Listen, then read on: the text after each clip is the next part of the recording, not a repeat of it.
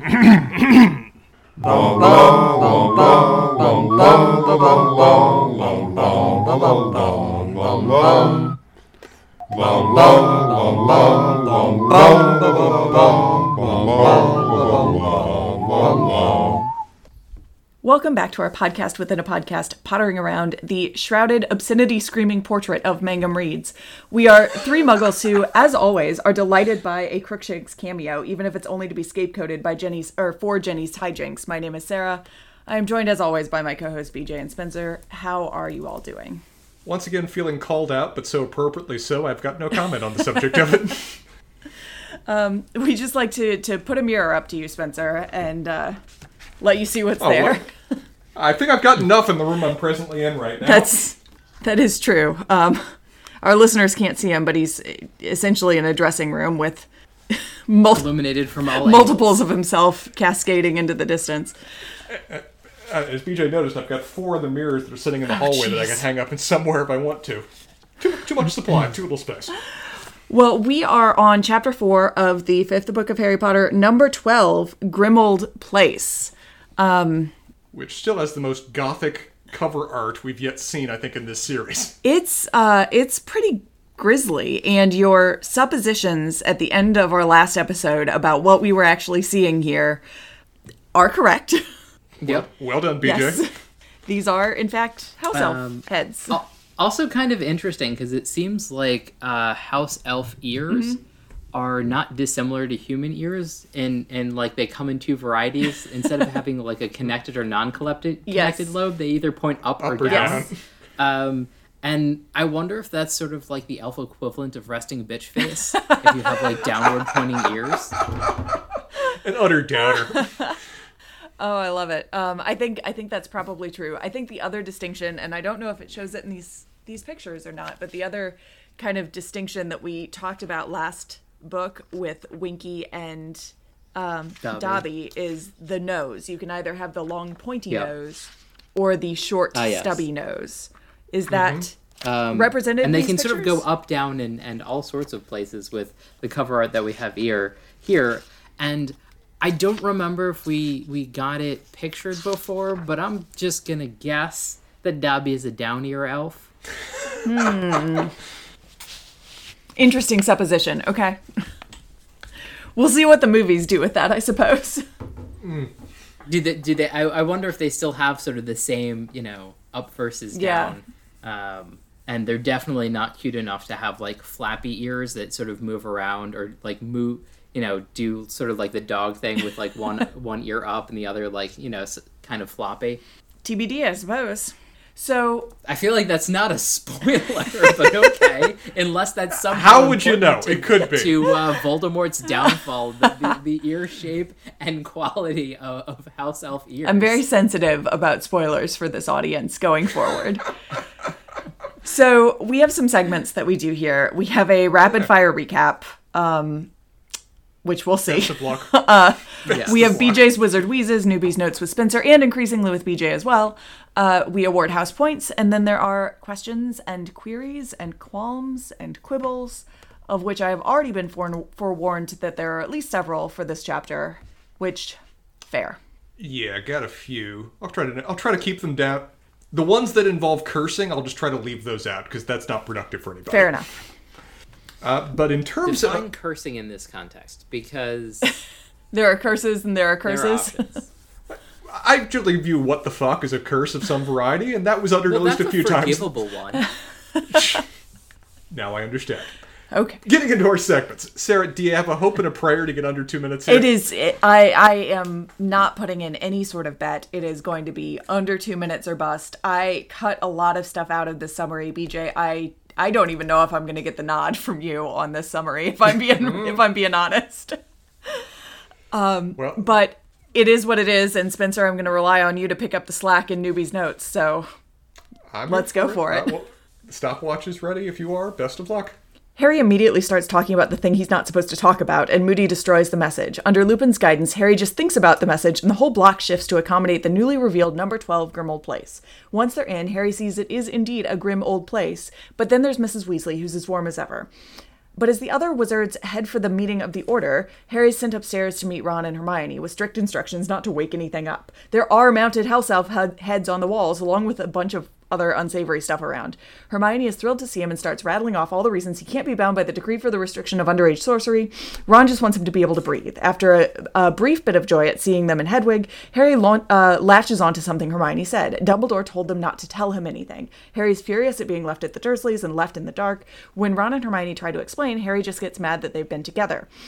A full caps rant ensues that scares the owls and leaves his friends dumbfounded. Finally, Harry calms down enough to ask where they even are, headquarters of the Order of the Phoenix, and what the Order of the Phoenix is a secret society dedicated to fighting Voldemort.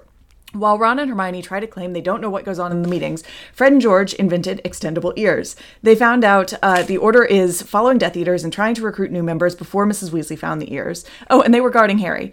Ron and Hermione have spent the summer decontaminating the house. Fred and George apparate in, very happy to have passed their apparition tests, and have brought new extendable ears to eavesdrop downstairs. Ginny comes in to inform them they've put a, a barrier charm around the room.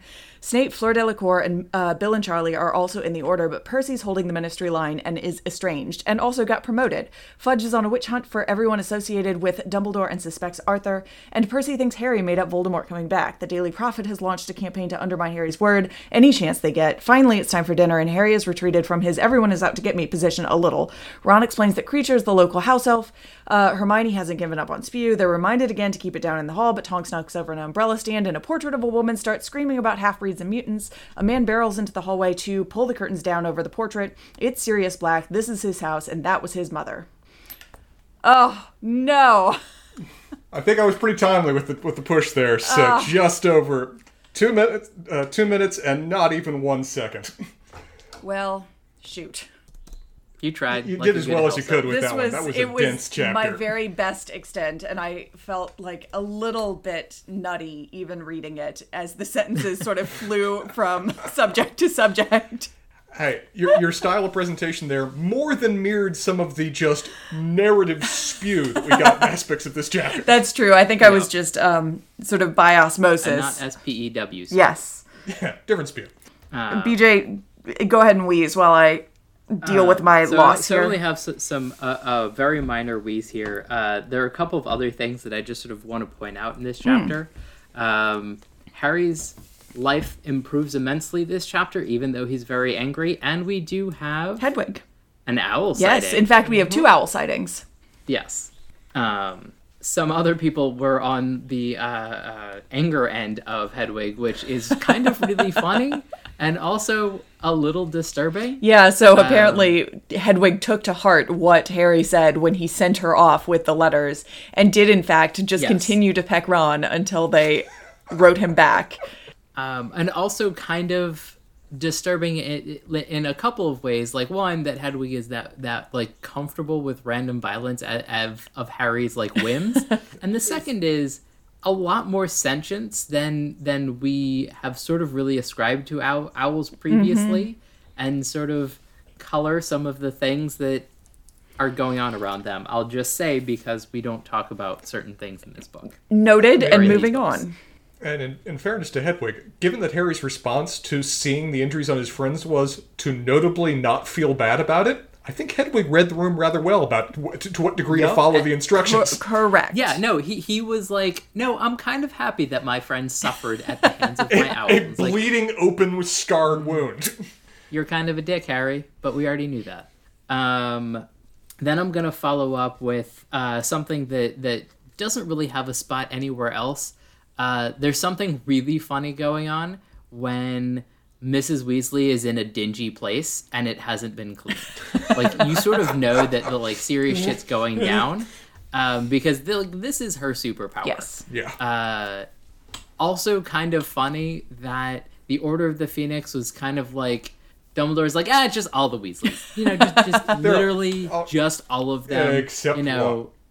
Yes, well, well, but he's not really a Weasley. He's a Weatherby, right? That is true. um, I I have this sinking feeling that that Ginny is not here for a good reason, but to advance a plot line, and I'm curious to see what happens there. I, I have no threads on the wall to understand what the hell you're talking she about. She has a crush on Harry, and Sure. if the, anything's gonna happen there, like they need to be in close proximity, and this seems like a very convenient way for it's just like, well, it's just all the Weasleys for her to be there. Well, but she's I also if still they- a child. She can't just be left alone while the other Weasleys are living in Grimmauld Place. Oh, I get. I guess I wasn't clear that everybody in the Order of the Phoenix was living there. I thought that they were kind of there for meetings and stuff like that, and it just made. Anyway, Yeah, I think I'm not sure it's no. It, they're it- 'cause if definitely they're definitely living there because like Harry and Ron and Hermione end up staying there for the rest of the summer, and like the Weasleys are just always there. Yeah, I mean, I guess I sort of interpreted that that Ron, Hermione, and now Harry are there as a Harry and everybody associated with him are like prime mm-hmm. targets, and that that the elder Weasleys are there kind of makes sense mm-hmm. because I guess they're trustworthy. But then Fred, George, and and Ginny being there were just like, all right, well, I already have named characters that we've interacted with, so let's just have them here. Well, so I think just logistically, a couple of things are going on. Like, yes, the so the elder Weasleys are living there. I think probably mostly Mrs. Weasley, probably mostly because she cannot stand the state of the house. Um, Eh. And so I, Arthur goes in and out because he's going to and from work. It's unclear if he's like, it doesn't really get explored if he's actually staying there all the time. But I mean, like, all I'm- of the I'm Weasley surprised. That's right, kids yeah. are the the younger kids Right. anyway, um, which I think is because Ginny can't stay home alone and Fred and George shouldn't stay home alone right. And must be supervised at all times. So, so I do have a question, which I know the answer to, but I, Okay. I have to ask it anyway. Do you have to ask it now? I have to ask it now because it's in. It, it's really in Wizard Wheezes. It's it's not a question that's actually a question. Okay. So so is there a Tolkien esque return to the burrow, which is literally returning to the burrow to fight all of the gnomes that have now infested their house because that is a constant problem and now that they're not there for any amount of time there needs to be a Oh, serious waged war to rid them of these gnomes That's If we could properly get a scouring of the Shire focused on that topic, I'm in. yeah, that's the real epilogue I want. yeah um so so the, the the only like super on brand wheeze that i have is unblushingly is is so barely a word like it we are skating in on the mm-hmm. barest definition of actual english language at this point i get it but really I don't. I don't know. I don't. This was not one that I. Sometimes I think you have a point, BJ. This was not one that I raised an eyebrow at. I, I understand that you didn't raise an eyebrow. I, I would I would bet money that you would have been like that was in the chapter. I like I have no memory of that word, which is fine, but it it sort of stuck out at, to me as like a well that's just a weird word in general. It is a word. I you know it's fine, but it but it's it's a unique choice. Um, but with that, we should go into uh, some newbies notes. Yes, please. Well, I, I feel like this chapter is just in some ways designed to make me happy through just character reintroductions alone. Because we had Lupin last chapter, which I was already riding off a high with that. Then in rapid fire, we've got Mrs. Weasley, C- uh, Sirius, Hedwig, Crookshanks, Pigwidgeon, all thrown together in, rap- in rapid succession. It's like, I only have so much space to smile, chapter. Please contain yourself. And coming off that, I don't have to really think much about character progression when it comes to our trio, just because they've all, they always kind of feel a little bit fixed in place. But this chapter really hammered home that no, no, no. Over the course of a few books now, these guys actually have some both either character growth or at least better character representation than we've seen before. One of the first moments we see of that is actually with Hermione's reintroduction of where previously somewhat, you know, stolid, not necessarily the most emotionally connected Hermione performs projectile glomp hug on Harry the moment she sees him while squeeing out loud. It's like, oh, you, you've come a long way since we first saw you as the mousy little know-it-all back in book one. You are still that, but you have friends. uh, BJ, like you, I was very much amused that Hedwig decided to follow Harry's instructions to the absolute letter and even appears somewhat smug with herself that she did this. Smug Owl is one of my favorite things that happens in these books. Smug Owl is a great thing. Smug Owl should be a bit more recognized internet mood. Speaking of moods, though, this quote All of a sudden, after yearning to see them for a solid month, he felt that he would rather Ron and Hermione left him alone. Was the first indication that we suddenly had that, oh, this is not a normal reintroduction chapter. This mm, has been a, a pot that has been boiling, closed up for way too long, and we're going to see it explode upon the page. Yes. And I think this is sort of the first time where we almost get a reversal of the Harry trope of he needs to tell an adult, mm. where literally every adult was told not to talk to him. And I have a feeling it's not going to be for a good reason. It will be interesting to see whether we get a clear explanation for that, because at least just from what we have right now, Harry's being an ass to his friends. Like, he legitimately seems almost content that they have injuries as a result of his prior instructions. Mm-hmm. But his anger feels more than a little bit justified. His role in the books to date has been to be kept out of the loop. And it has reached an egregious point, and he lays it all out there. Yeah. Guys, I'm the main character. I've done everything. All of this is a checklist of my accomplishments. Everything we've done previously in these books. Why am I being boxed out of this? No one's ever explained that.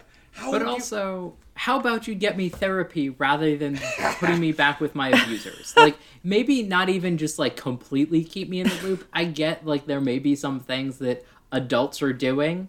He doesn't, but like I'm I'm just saying that for plot purposes. Sure. Yeah. Like, but I I know, and it's clear that we're gonna get a lot more about the Dursleys and why that's a thing. I I understand that. BJ is now is using his com- placating me voice, listeners, if you have not recognized that. it's still insane to me that like no one knows what's going on at the Dursleys. Like and and they've literally had an agent there s- basically spying on them the entire time that Harry's been there and everybody's just kind of okay with what's going on. I mean, yes, uh Crazy Cat Lady might not have the best Mrs. and, Fig. and most solid information because who knows how good a spy she is, but still. Or maybe she does, and she has been reporting that to Dumbledore, and and Dumbledore's just a massive dick. which is is really where Harry comes down. May or may not be on brand. Certainly where Harry comes down over the course of this chapter. Yeah. And I also feel this book has been very much re- represent. I think in some ways better than a lot of the prior books, representing our characters at the appropriate age in terms of their emotional reactions to things. Yeah. Yeah. Uh, I think this book's done a good job of that. Particularly, part of Harry's anger here is in straight up reaction to paternalism. It's that it's not only you kept me out of the loop, it's that you think you know better than I do about what I can do and what I can know. Yeah. And I've not been and you think you know my situation.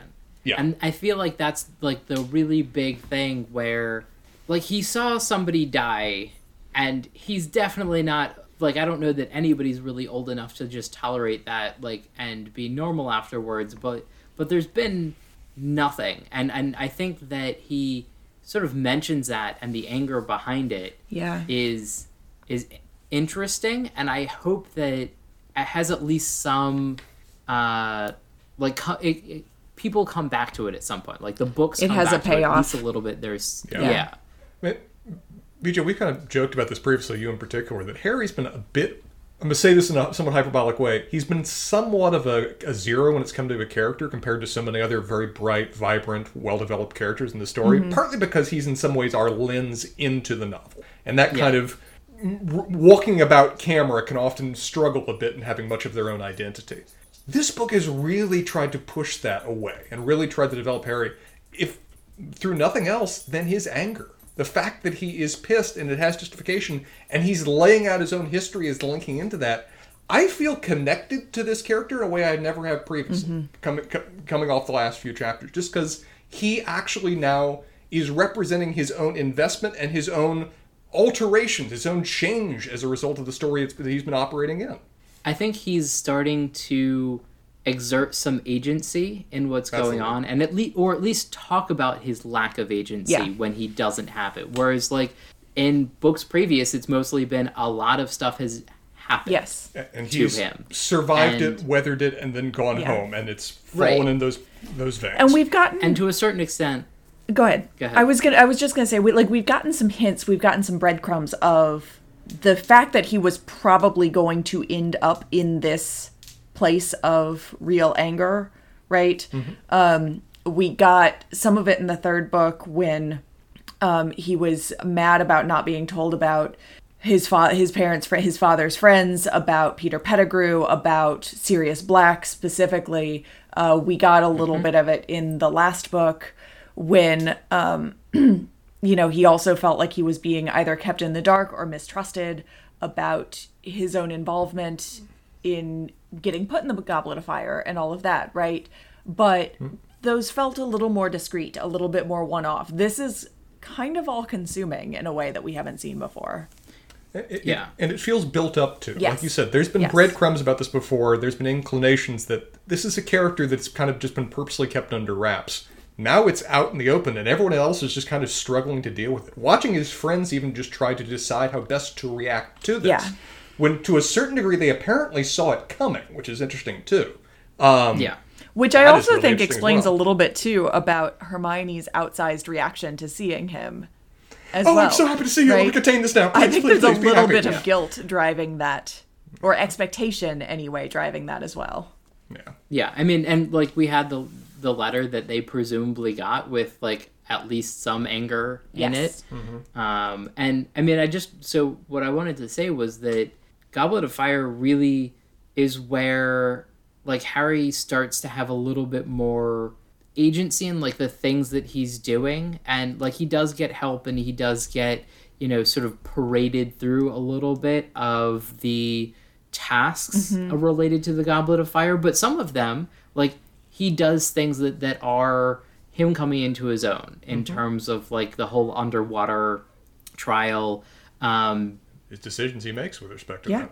yeah also you know turning down help from crouch um, and you know really starting to like rather than just like things happen and he just sort of does stuff which i mean i sort of also put him being good at quidditch in Yeah.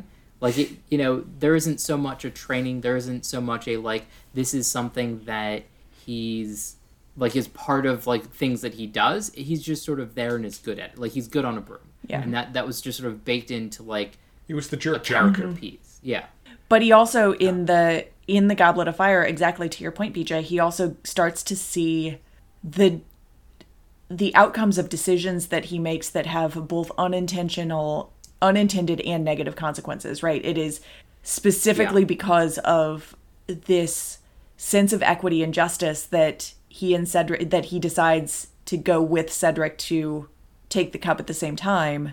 And it is mm-hmm. yeah exactly because of that that Cedric is well it He he certainly it leads b- from believes and that, blames that himself. yeah Like, that yeah, he directly blames himself for Yes. it. That I, because I chose to allow him to be there, because I chose this to be a moment between the 2 of us, Cedric died, and that's on me. Mm-hmm. Uh, well, on a lighter note, because dear lord, uh, I this chapter really reinforces the theory we've previously discussed that the only inventors in the entire wizarding world are the, are the Weasley twins. this is a conservative society, and they are the only ones that are pushing the envelope of what magic can do. I have no real concept of what extendable ears are. Their description almost makes it seem like it's a tin can at the end of a string. Um, but but fleshy yes But fleshy. it's more rubbery we'll say but we don't want to go down the other route okay But all- it feels like all the creativity in society has just, you know, come about in these two individuals, and they're the ones that are driving innovation forward. Uh, in terms of interesting quotes, I'm going to need to unpack later. Uh, an offhand line about Dumbledore wants as many foreign wizards brought in as possible is interesting. Of where there's any number of ways to interpret that. Is that distrust about who necessarily you can recruit locally when, you know, anyone could potentially be a dark wizard or have some connections to them? Is it trying to make this an international operation rather than limit it to within the confines of Britain? I don't. There's a long laundry list of ways to analyze why that particularly is, but that's a strategic call that is just. It made me stop and think for a second of where, ooh, people are making moves and they have multiple reasons or multiple hidden motivations behind them. Dumbledore being first and foremost in that category at all times. we also do know a little bit about what may be an issue that Durmstrang might not have the best influences Nah. and that's going to be a major part of other European wizardry. Unclear when that started, Mm-hmm. but like kind of a if you have a training bed of Voldemort supporters, maybe, uh, or at least like a good section uh, that isn't just all of Slytherin, then you know there might be there might be reasons that you like you need to recruit agents in in Yeah, other places. And, from a British perspective, having hostile Nordics was about 600 years of history they'd rather prefer to avoid repeating. So, yeah, that's a Yeah. thing too. Uh, Percy. Let's talk about Percy for a second. Because we, I, I think it's fair to say that we've had differing levels of dislike of, of Percy between the three of us. Sure. Uh, but he hasn't ever ranked in any of our top five, top 10, top 55 lists, really. But going into this chapter, and Sarah, I'm going to ask you to go back to, like, you know, 20 years ago in life to what you were feeling when you first read this. Did you suspect that Percy would straight up turn his back on his own family the way he has here? It's been kind of building up to it a little bit, but this was a hell of a crossing the Rubicon, as it were. I didn't I did not suspect that we would get to here when I was reading these books because the Weasleys despite their bickering with Percy particularly the Weasleys are a unit up to this point, right? Like the Sure. Weasleys are the Weasleys. Um and uh, Percy is is pompous and sort of an asshole and self-centered and ambitious, but not this was not what I this was not what I foresaw for him. That the amb- that ambition would start to override every everything. Um, because my reading, at least at this point, is, or maybe I, well, I'll kick this question back. Like, what do you really, what do you both think Percy's motivations are here? Like, BJ, where is he coming from? I mean, I don't know. I'm I'm a lot less charitable. Uh, I guess, and like I, I think I talked about it in the last uh, book where he ran with Weatherby, and Mm-hmm. Well, I- yeah, I your reading of that is is Like, that he meant he- to do that, not that he allowed it to happen. like I, I think it I, well I, I and i think i talked a little bit about this which was basically like it was a mistake but when it happened he was very happy to distance himself from his father because he was super power hungry He saw it as an And- opportunity.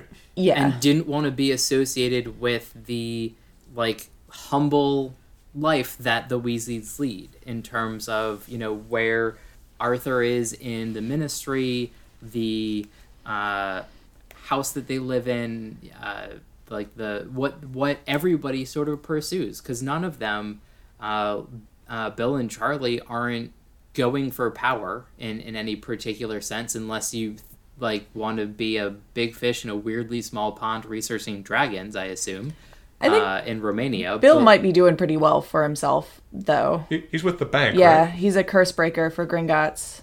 okay It's still not like a mover and shaker in government. No, not it's like he's controlling it's a pretty policy. and it's a pretty niche kind of yeah, it's a pretty niche kind of thing. And we don't I mean, we don't have a lot of understanding of like is that position like some sort of hedge fund manager like level of something or is it right like like who knows the anyway we get to see bill again and get at least Yeah. what he is but not what that position is if that makes sense Yeah, I mean, and I mean, like the whole like jumping. Again, you know, we talked about it last book. The jumping in on, you know, no one's around, and I basically can run the place uh, through some random notes that are delivered to my desk. and yeah So it seems to have I worked guess out it's Percy was shitty in Hogwarts and didn't improve outside Yeah. of it. I guess I'm I'm curious how much of a heel he's going to be. Um like he definitely there was a turn like that wasn't unexpected. I I guess I don't expect him to be like a full Voldemort supporter, but like I don't think he is going to be part of the war effort. I mean, I think he he will do his best to move up in the ministry, and if that means helping Voldemort a little bit or you know basically providing some cover and and then he can step on some people's shoulders he's more than happy to do it and if putting down some of Voldemort's attacks gets him more power he's happy to do that too and so I mean like I guess it I guess I read more evil intent in the Weatherby thing. Uh, and I was kind of joking about it, but it was also kind of like all of the interactions that he had with his whole family. Anytime that we saw him, we were always like, "I don't want anything to do with you guys," Yeah. and and not a like a fun way where I, I don't know about fun, but like Fred and George and Ron like clearly have a you just put like toffee in my hair and it's now growing out my nose. I don't want anything to do with you Until dinner. rather than like like you are beneath me. I don't Yeah. want to deal with. You. Yeah, Right. I feel you. It's it's a very different kind of you know feel. Um, but it, it- it's it's interesting because this, from a writing perspective, this kind of interfamily character conflict is catnip that can be used in all kinds of exciting ways. It'll just be really curious to see which way J.K. Rowling goes with it. I mean, I don't, this doesn't feel like the kind of series to just straight up brother against brother of where reaching reaching that level if he actually becomes an antagonist, but him being neutral slash opportunist, an occasional fudge level of, a, of antagonist, maybe. Him doing a heel face turn, who knows? Him being a spy if the ministry goes evil. There's a lot of different ways this can be used, and that's just an exciting kind of development. Uh, in terms of developments that don't surprise me, though, Fudge doing what Fudge does, saw that coming from a mile away. Yeah, we had long conversations about how this was going to play out um, at the end of Head- the fourth book. And like, Head in sand. yeah. It, it, Um, it is predictable. It is on point characterization. It is consistent. I have no complaints other than that he's probably going to be disastrous for the broader wizarding world. I mean, and, and this sort of also comes into uh, one of the things that we've talked about and is a little frustrating. Is like there's there's basically only Hogwarts and the Ministry, Yeah.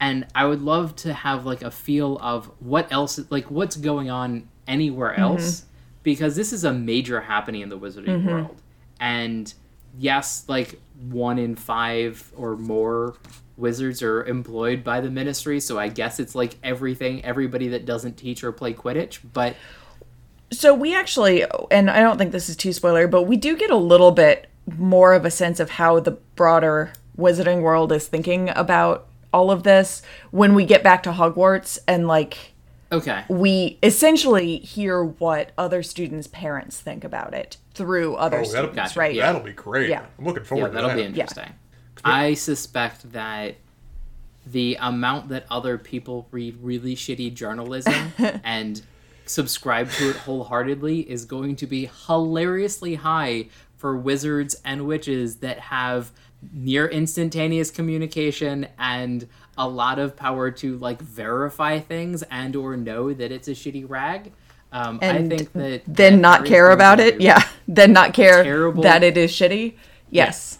terrible school year because all of the students have been reading the same things that, that Hermione's been reading and are like, oh, this this tracks hundred percent. There are two. There essentially are two newspapers in the wizarding world, and they are the equivalent of the Sun and the Daily Mail. God help them. Yeah. We'll we'll get a sense of it anyway.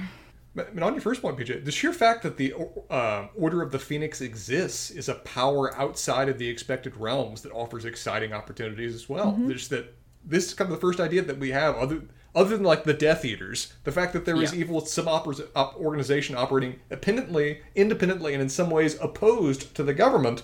Is just opening the door to all kinds of other similar organizations maybe being out there. I don't think there are, but at least we have one. Uh, Kreacher. Is that how you pronounce his name? Kreacher. The, the, dear God. I mean, we've seen levels of house elf conditioning before, but I didn't have an explanation in my head for the head wall hangings that, you know, grace the hallways as they're going to the rooms. But I wasn't expecting it to be entirely voluntary and, if anything, prided. I have a feeling this is kind of like somebody makes a bust of you. Like if you perform, like if he performs his service really well, when he eventually dies, he gets to go on the Wall of Fame. Oh, it is that. And that's. Hope. Well, we don't know that it's that. We just sort of hope that it is because anything else is completely insane. Well, uh, we're kind of getting into that point of where I think we realized being into this chapter that oh, we're in the black family household, uh, and that's a thing. I wasn't expect. Sirius is kind of the black sheep to all of the rest of the world, but apparently he's the white sheep to his own family. I Wasn't guess so. necessarily expecting that. I mean, I think. Hmm, I don't remember if we've talked about this. I'll, I Never mind. Yeah, don't do it now. um, but I mean, I've got questions from there. But before we get into that, Sarah, who won? Who lost this chapter? You've got a lot of characters. Uh, yeah. Yeah. But not a lot of them having like specific wins or losses in their lives. They No. really just sit around and talk about things. You're gonna have to be creative More than anything? assessing this one. Um, I, I, I mean, I'll put forth Harry as a loser. Okay. I was gonna put him forth as a winner. I was too, but please explain, BJ. He got what he wanted, and he it wasn't what he wanted. Like he he's been wanting to see his friends basically this entire time, and like he's a little bit happier about it at the end, maybe, but like I think he's still just pissed. And and it was he got exactly what he's been wanting, and it wasn't it wasn't good enough t- to like assuage his situation. See, my read. Well, go ahead, Spencer. You tell me yours. You said you. I, I want to hear from you first. I, I, I have a thought, but please. Well, I'm the arbiter of this, so I think that you should present yours. Well, I mean, it's one of those not to not to wax quote the Rolling Stones, but you can't always get what you want. But if you try, sometimes you just might find you get what you need. And I think Harry, this is, he didn't necessarily know what he wanted out of this. It certainly wasn't this. But the catharsis he finally got from just being able to honestly vent everything that's building up inside him, and the fact that people don't reject him or run away from him from doing so. If anything, they expected this and are here for it to a certain degree. And the fact that he's actually now getting back into the inner circle of things, we'll see to what degree Dumbledore allows it. All of that is progress. All of that is so much more than what he has been enduring for months alone. It's a painful process, but it's a necessary one that enters him back into the world. And I think that's I, a win. Hundred percent agree. I I think it's a win, but not based on where we start the chapter. And and so if we're just looking at it at a the start of the chapter, he's excited to be included and to see his friends, and then it nosedives, and he's probably gonna get like what he needs. But but anyway, Well, I would I would argue that actually at the very end of the chapter, Harry gets a substantial bump. Although we don't actually see it. We don't actually see the bump itself. But Sirius is here, right? Godfather. Yeah. Yeah. yeah, I again, you know, I I I don't disagree. I just I'm curious to see what other loser you have. Well, that's fair, I suppose. Um, I, I, if, Sarah, do you pick Harry for your winner? So I do think Harry is the winner of this chapter. Yeah, partially because I don't think that anyone else wins this chapter.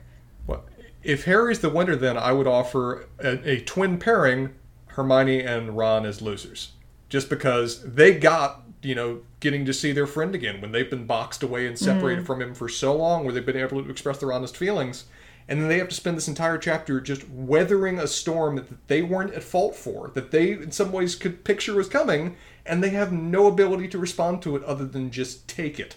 That sucks. That's never pleasant. And they're good enough friends, they just kind of have to stand there and just endure the tide.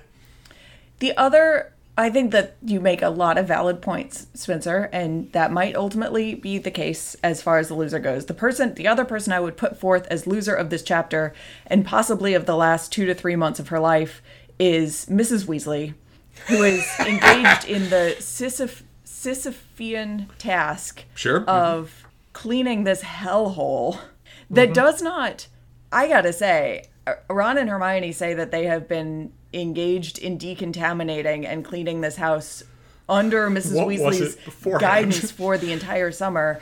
And there seems to be god knows what it was before because the descriptions we get It's still there, rough. there seems to be no progress. Like i don't know what has happened here up until now but boy howdy. The, the sheer fact that we see her harried, that that, uh, that, that Harry even comments that she looks more tired. I, it's a perfectly valid word, BJ. Uh, this that she looks more tired and you know pale and It's not a drawn to- shipping I expected. than he'd ever seen her before. She comes across as a person that almost just see a mess and you know almost to be energized to fix it. And instead, the fact that she's actually deflated from the scale of it, she hasn't had a great time off camera. I have another loser that we Please. find out about this chapter that probably happened before, Okay. but and and I guess uh, Mrs. Weasley's on there too, but Arthur out like we find out about what's happened between him and Percy, Yeah. and it's Not great. It's it's the the description is really heart wrenching um, of the kind of interactions that that are reported to us between Arthur and Percy, and Yeah. um, and Molly's reaction to it, Yeah. and, just I, it's like I I it doesn't. imagine Yeah, go ahead. That that like Arthur bear like Arthur has to bear the brunt of it, and Molly has to like figure out what the Yes. fallout is, like Yeah. understand the fallout. Um. So And it's I don't remember what we came up with our new rule about winners and losers that happen off screen because we don't actually see Arthur in this chapter. It's But technically supposed to be events within the parameters of the chapter itself. yeah, yeah, Be- Because it, I would say that Arthur therefore doesn't qualify, Yeah. but the conversation that we heard about of where we where Percy basically said your individual failings have kept our family poor Yeah. and suffering for our entire lives. this is the only access ah! we get to that conversation. It's not like it comes up Yeah. again. I mean, we hear more about the conflict later, obviously, but like we don't get this conversation again. And it is, I had not remembered how how shitty Percy is. Just yes uh, and like deeply shitty and personally shitty to his father um who has nothing Yeah. but love for his children it's at such a scale, and it, it, it's at such a scale it paints a horrible picture of Percy leading up to this moment that he had been thinking those for a while. Yeah. Th- those have been festering inside of his psyche, just waiting for a moment to come Yeah. out. so i am actually going to for all of these reasons collectively award loser to the elder weasleys They've had a rough Seems run. Yes. reasonable. questions Uh, I have a quick one that kind of has nothing to do with anything, but fire away I, I assume so. Lucius is an only child, or not Lucius? Uh, Draco. Serious? Draco. Yeah. yes draco draco malfoy Okay. is an only Yes. child yes I was trying to think of like, is there a way that Percy like came in contact with the Malfoys or some of their ill? Because Oh, like yeah. he feels like he was a, a ward of the Malfoys for like a couple years. he is certainly Um, and yeah we just never saw it on screen. that that whole thing. But so no, he wouldn't Yeah. have come in in contact like with a Malfoy child other than Draco in his last years at but not where he would have Yeah. been like influenced by them. But I there are so many like families that are linked up with the Malfoys in so many ways that Yeah. you know some that seed got there that. somehow, right? Yeah. Is Molly. M- Mrs. Weasley's first name is Molly, Yes. right? Yeah. Is she actually a member of the Order of the Phoenix? That's a really good question. Um I th- I think so. I thought everybody there yeah, was. I believe so. Um, I thought all the adults there were. yes, I th- I believe so. She, she it, it's it's just such an she, it's an interesting place that she's in, where she's embodying that quintessential role of English literature of the like the house mistress, Uh-huh. like that's always present, is always you know running Sherlock Holmes's house, or whether off camera or anything else, and is often in the background of discussions. Yeah, But at the same time, she also directly says only orders of the Phoenix members are allowed in this room right now. I have to go into the room. I have to go to the Yeah, yeah, to the room. That's why I like one of the reasons that I assumed. um, I I think so. I'm trying to look up a list so that um nobody else gets spoiled with it, but I I think that she is. But she always she always off um occupies like to your point and driving this question. Molly Weasley always occupies this weird kind of in between space. Um, yeah, like supporting characters. non-professional Yeah. wizard. I mean, But we've always had theories that she's secretly quietly a badass that she seems Right. surprisingly magically powerful in a way that's effortless but whether she's actually you know stepped up to be the member of a death eater fighting organization or whether she was even in the past they seem to be playing that one close to the vest yeah. yeah, um, and sort of to that point, I have this feeling that Order of the Phoenix is really old, but it also sounds like something that Dumbledore just like came up with yesterday. Th- this feels like dumbledore took an old organization that maybe been defunct for a long time and is now investing funding in them again Oh, here we go. See, So what? And I think we get this next chapter, maybe. Um, Molly is, yes, a member of the Order of the Phoenix. Okay. I, um, we might get this next chapter. It's sometime soon. I don't think it's a huge spoiler. The Order of the Phoenix was um, put together in the first Wizarding War war against Voldemort, and this is Okay, a reconstituted version of it. So, Yeah. um, Okay. yeah. I g it, it felt like something that could have been like a Merlin thing. Mm-hmm. It's a recent history or- thing, but it did Yeah, already Right. exist before, and it is Gotcha. being Okay. resurrected. yeah. Reborn. That, that, from the was fire, my like second. Yes. I mean, Yeah. to, to, to draw similarities between World War One and World War Two, it's like they're putting the PALS battalions back together Yes. effectively. Yeah. Yeah. One that's kind of uh, going off that. I mean, we get laid out in this chapter some possible reasons for why Harry's been kept in the dark. Essentially, the two main ones I think, correct me if I'm wrong, Sarah, that we hear here is that uh, afraid, being afraid that messages would be intercepted, to which Harry, I think, correctly points out, there's any number of ways to keep me in the loop other than owl. So that one, that, that one doesn't hold much water. And essentially, Dumbledore's been not stopping in terms of just constant busy and all the things he's been running at the same time. Maybe he lost track of you to a certain degree, uh, which is what I But think. we we had a he's directly told people don't tell Harry. yes. So Do we get any more explanation? It's This could be a pure yes no answer um, as to why Harry's been kept in the dark, or is it going to be in either of those categories or kind of kept fuzzy? We we know by the end of this book. Okay, that that that's that's reassuring to know because this is a key issue now that's stuck in Harry's craw. I'd be very disappointed if you, knew, you noted this. If kind of like in the last books, it's just a one-off chapter event and then it's just brushed. No, aside. we we know, and uh, this may or may not be a spoiler, but Harry is not done being pissed about this. good. Yes. I'm. It, this isn't a. This is an aspect of potentially of a healthy Harry. It's not a healthy moment, but it is certainly a more interesting Harry. So I'm yeah. all for Harry processing past trauma and confronting people he think needs to be confronted about it. Uh, BJ, have you got any others? Otherwise, I got. I'll I'll do one more before we can stop. I, I mean I have non-plot related questions. Are they productive? Maybe. Pick your Uh, pick your favorite. Well, no, no uh, well I'll ask them. I'll I'll ask them later. Uh, so go ahead with your real question then. then and we'll, oh, these are evergreen go into questions, places BJ. That Sarah's going to be unhappy with. Uh, can you tell me what the hell these paintings are? Because these almost seem like a mix between paintings and prisons that we've got strapped to the walls of this particular place. Oh, yeah. I mean, they really are paintings like the Hogwarts paintings are. Um, it's just that the people are so malicious um, that that Yep. that malice has carried forward Animate. into their. which is also super interesting because and I, like I, this was a question that I wasn't going to ask, but now I'm gonna like talk about, which is it's super weird to have paintings in a place where you're having secret meetings because we sort of know that you Yeah. can go between paintings.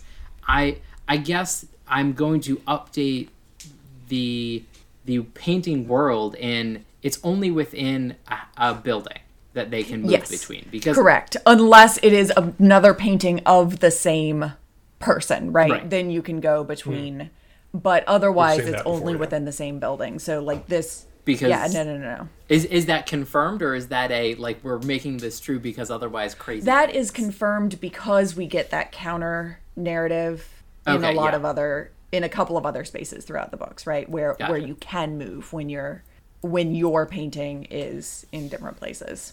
Yeah. Well, it, it we've seen before that a painting can become its own individual in some ways. We ha- in, it's been rare though to see a painting so fully embody an individual as we see in the painting of I guess Sirius Black's mother. Mm-hmm. Yeah. Who it's it's not like this is a representation. He just responds, "Hi, you met my mom mm-hmm. here." Yeah. You, and Do you think that back in the day wizards carried cameos like everybody else? Because that would be hilarious. they could just walk around talking to their cameos as they God, I'm like just having like little pendants that, that you could open up and just have like a man, I mean that, that's that, that's taking Castaway Wilson volleyball to just the utmost extremes. I wonder if the like the the photograph has less personality than the painting does. If like Yeah. a silhouette has less personality, Oh, a if char- you've done like a the paper charcoal cutout. sketch is downright dim. It's gonna be like the Peter Pan version where you know you can just sort of take it around, but it doesn't do like quite the same thing. Oh man, Xer- Xerox copies would start getting really, really low. Wow. but the old ones that you actually had to churn out would Oh, be the hilarious. mimeographs. oh my Yeah. gosh. Um, okay. Any other questions? So, Okay. yes. Um, so before Harry arrived, what was the sleeping arrangement? Um, I don't know.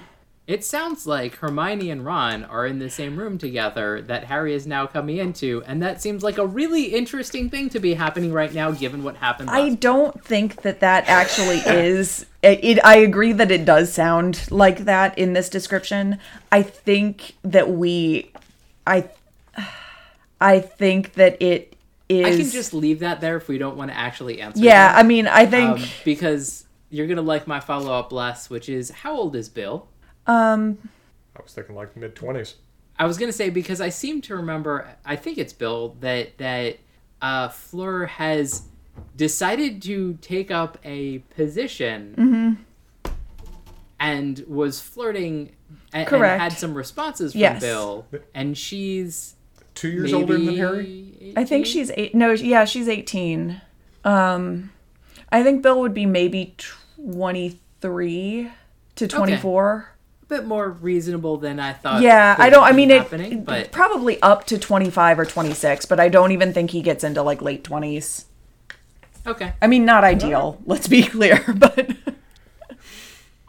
they have European sen- sensibilities. She's French, like you know. Let's just roll with it. It's fine. Uh, shall, shall we exit on that note? yeah, why not? Well, we have to do one more thing. next What's chapter Next chapter. Yes. Is chapter five, We know Yep, that. we are on chapter five, and uh, the Order of the Phoenix, Well- the titular Yeah. Order of the Phoenix. I can look at the picture. the picture is interesting. Is who is that supposed to be? Although, I mean, there's Harry. I think that's supposed to be Sirius? Sirius. Okay. I mean, is it, we, we have we have we have what looks like a picnic bench.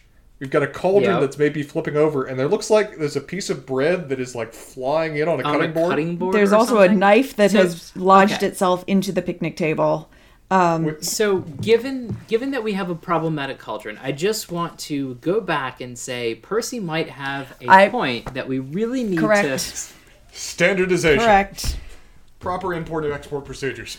All right. Well, on that note, yeah, this, cha- this chapter was a blast. Love the discussion, and looking forward to the next one too. Bye, guys.